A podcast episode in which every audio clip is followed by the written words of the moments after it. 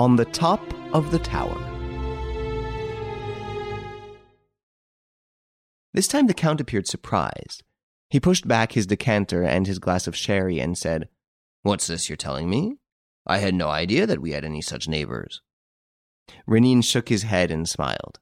I should be more inclined to believe, sir, that you are not very eager to admit any relationship between yourself and the unknown owner of the property.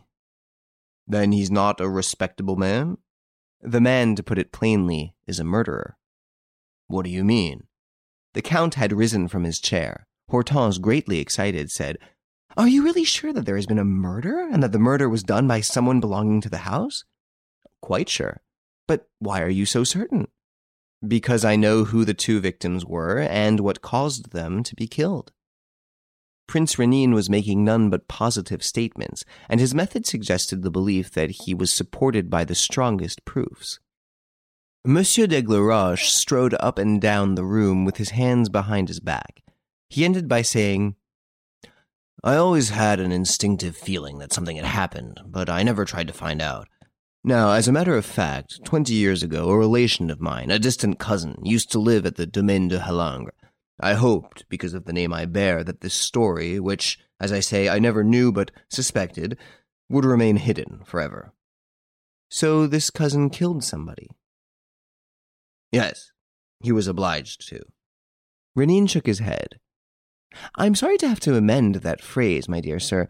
The truth, on the contrary, is that your cousin took his victims' lives in cold blood and in a cowardly manner. I never heard of a crime more deliberately and craftily planned. What is it that you know? The moment had come for Renine to explain himself a solemn and anguish stricken moment, the full gravity of which Hortense understood, though she had not yet divined any part of the tragedy which the prince unfolded step by step. It's a very simple story, he said. There is every reason to believe that Monsieur d'Aigleroche was married, and that there was another couple living in the neighborhood with whom the owner of the Domaine de Halingre were on friendly terms. What happened one day, which of these four persons first disturbed the relations between the two households, I am unable to say. But a likely version, which at once occurs to the mind, is that your cousin's wife, Madame d'Aigleroche, was in the habit of meeting the other husband in the ivy covered tower, which had a door opening outside the estate. On discovering the intrigue, your cousin, d'Aigleroche, resolved to be revenged, but in such a manner that there should be no scandal, and that no one even should ever know that the guilty pair had been killed. And now he had ascertained, as I did just now, that there was a part of the house, the belvedere, from which you can see, over the trees and the undulations of the park, the tower standing eight hundred yards away, and that this was the only place that overlooked the top of the tower. He therefore pierced a hole in the parapet through one of the former loopholes, and from there, by using a telescope which fitted exactly in the groove which he had hollowed out, he watched the meetings of the two lovers. And it was from there, also, that after carefully taking all his measurements and calculating all his distances, on a Sunday, the 5th of September, when the house was empty, he killed them with two shots. The truth was becoming apparent. The light of day was breaking. The Count muttered, Yes, that's what must have happened. I expect that my cousin d'Aigleroche, the murderer, Renine continued, stopped up the loophole neatly with a clod of earth. No one would ever know that two dead bodies were decaying on the top of that tower, which was never visited, and of which he took the precaution to demolish the wooden stairs. Nothing therefore remained for him to do but to explain the disappearance of his wife and his friend. This presented no difficulty. He accused them of having eloped together. Hortense gave a start. Suddenly, as though the last sentence were a complete and to her an absolutely unexpected revelation, she understood what Renine was trying to convey. What do you mean? she asked. I mean that Monsieur d'Aigleroche accused his wife and his friend of eloping together. No, no, she cried. I can't allow that. You are speaking of a cousin of my uncle's. Why mix up the two stories? Why mix up this story with another which took place at that time? said the prince. But I am not mixing them up, my dear madame. There is only one story, and I am telling it as it happened. Hortense turned to her uncle. He sat silent, with his arms folded. and his head remained in the shadow cast by the lampshade. Why had he not protested? Renine repeated in a firm tone. There is only one story. On the evening of that very day, the 5th of September at 8 o'clock, Monsieur d'Aigleroche, doubtless alleging as his reason that he was going in pursuit of the runaway couple, left his house after boarding up the entrance. He went away, leaving all the rooms as they were, and removing only the firearms from their glass case. At the last minute, he had a presentiment, which has been justified today, that the discovery of the telescope, which had played so great a part in the preparation of his crime, might serve as a clue to an enquiry, and he threw it into the clock case, where, as luck would have it, it interrupted the swing of the pendulum. This unreflecting action, one of those which every criminal inevitably commits, was to betray him twenty years later. Just now, the blows which I struck to force the door of the drawing room released the pendulum. The clock was set going, struck eight o'clock, and I possessed the clue of thread which was to lead me through the labyrinth. Proofs! Stammered Hortense. Proofs! Proofs, replied Renine in a loud voice. Why, there are any number of proofs, and you know them as well as I do. Who could have killed at that distance of eight hundred yards except an expert shot, an ardent sportsman? You agree, Monsieur d'Aigleroche, do you not? Proofs? Why was nothing removed from the house? Nothing except the guns, those guns which an ardent sportsman cannot afford to leave behind. You agree, Monsieur d'Aigleroche, those guns which we find here hanging in trophies on the walls. Proofs? What about that date, the 5th of September, which was the date of the crime and which has left such a horrible memory in the criminal's mind that every year at this time, at this time alone, he surrounds himself with distractions, and that every year on this same 5th of September he forgets his habits of temperance? Well, today is the 5th of September. Proofs? Why, if there weren't any others, would that not be enough for you? And Renine, flinging out his arm, pointed to the Count d'Aigleroche, who, terrified by this evocation of the past, had sunk huddled into a chair and was hiding his head in his hands. Hortense did not attempt to argue with him. She had never liked her uncle, or rather her husband's uncle. She now accepted the accusation laid against him. Sixty seconds passed. Then Monsieur d'Aigleroche walked up to them and said, Whether the story be true or not, you can't call a husband a criminal for avenging his honor and killing his faithless wife. No, replied Renine. But I have told only the first version of the story. There is another which is infinitely more serious and more probable, one to which a more thorough investigation would be sure to lead. What do you mean? I mean this. It may not be a matter of a husband taking the law into his own hands, as I charitably supposed. It may be a matter of a ruined man who covets his friend's money and his friend's wife, and who, with this object in view, to secure his freedom, to get rid of his friend and of his own wife, draws them into a trap, suggests to them that they should visit that lonely tower, and kills them by shooting them from a distance safely under cover. No, no, the Count protested. No, all that is untrue. I don't say it isn't. I am basing my accusation on proofs, but also on intuitions and arguments which up to now have been extremely accurate. All the same, I admit that the second version may be incorrect. But if so, why feel any remorse? One does not feel remorse for punishing guilty people. One does for taking life. It is a crushing burden to bear.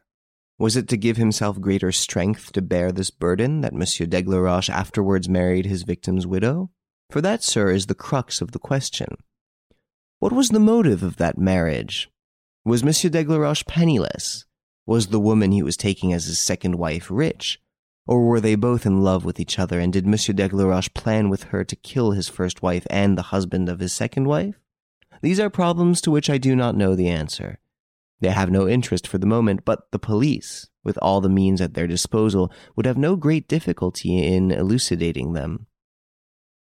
Monsieur d'Aigleroche staggered and had to steady himself against the back of a chair. Livid in the face, he spluttered, Are you going to inform the police? No, no, said Renine.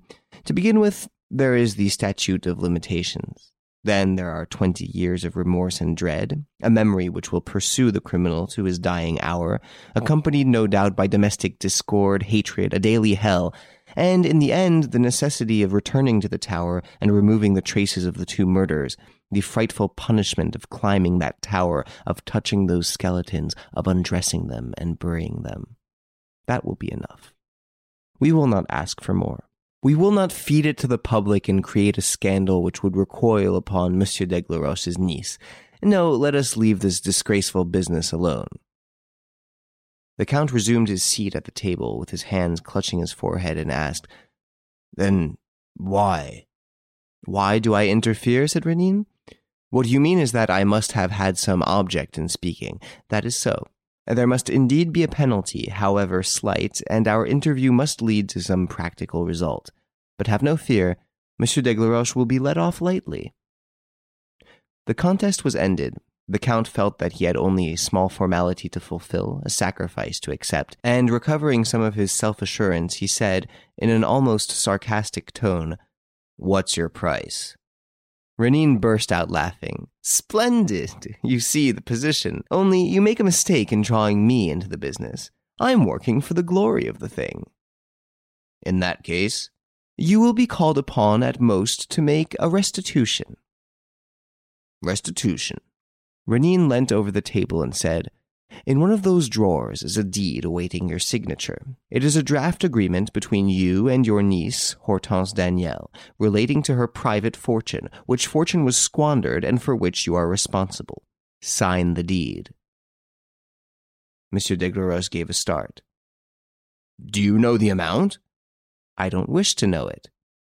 And if I refuse? I shall ask to see the Countess d'Aigleroche. Without further hesitation, the Count opened a drawer, produced a document on stamped paper, and quickly signed it. Here you are, he said, and I hope. You hope, as I do, that you and I may never have any future dealings? I'm convinced of it. I shall leave this evening, your niece no doubt tomorrow. Goodbye. In the drawing room, which was still empty, while the guests at the house were dressing for dinner, Renine handed the deed to Hortense. She seemed dazed by all that she had heard, and the thing that bewildered her even more than the relentless light shed upon her uncle's past was the miraculous insight and amazing lucidity displayed by this man, the man who for some hours had controlled events and conjured up before her eyes the actual scenes of a tragedy which no one had beheld. Are you satisfied with me? He asked. She gave him both her hands. You've saved me from Rossigny, you have given me back my freedom and my independence. I thank you from the bottom of my heart. Oh, that's not what I am asking you to say, he answered. My first and main object was to amuse you. Your life seemed so humdrum and lacking in the unexpected. Has it been so today? How can you ask such a question?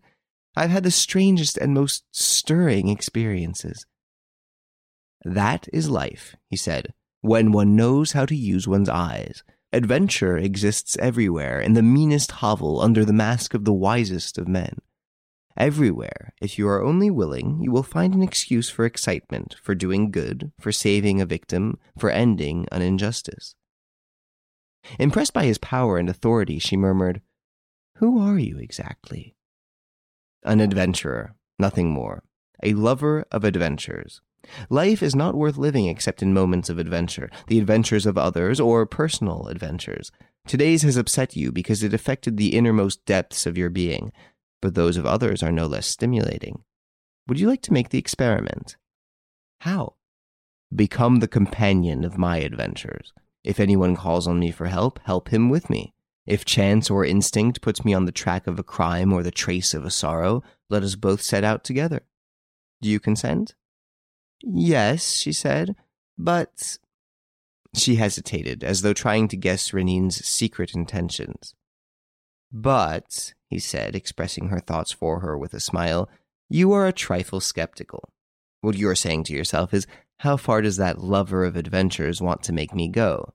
It is quite obvious that I attract him, and sooner or later he would not be sorry to receive payment for his services. You are quite right. We must have a formal contract. Very formal, said Hortense, preferring to give a jesting tone to the conversation. Let me hear your proposals. He reflected for a moment and continued.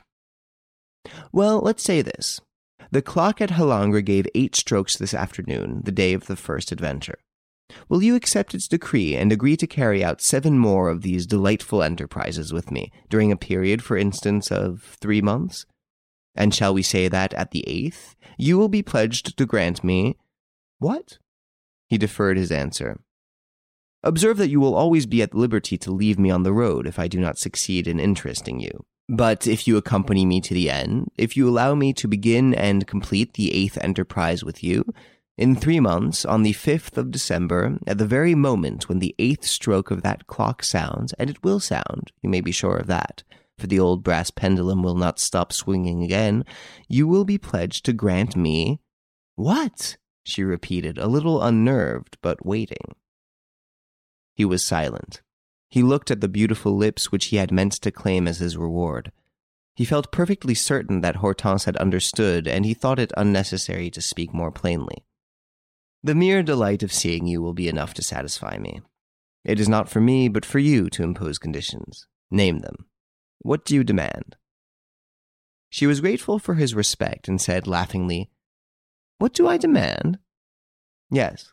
Can I demand anything I like, however difficult and impossible? Everything is easy and everything is possible to the man who is bent on winning you. Then she said, I demand that you shall restore to me a small antique clasp made of a cornelian set in a silver mount. It came to me from my mother, and everyone knew that it used to bring her happiness and me too. Since the day when it vanished from my jewel case, I have had nothing but unhappiness. Restore it to me, my good genius. When was the clasp stolen? She answered gaily, Seven years ago, or eight, or nine. I don't know exactly. I don't know where. I don't know how. I know nothing about it.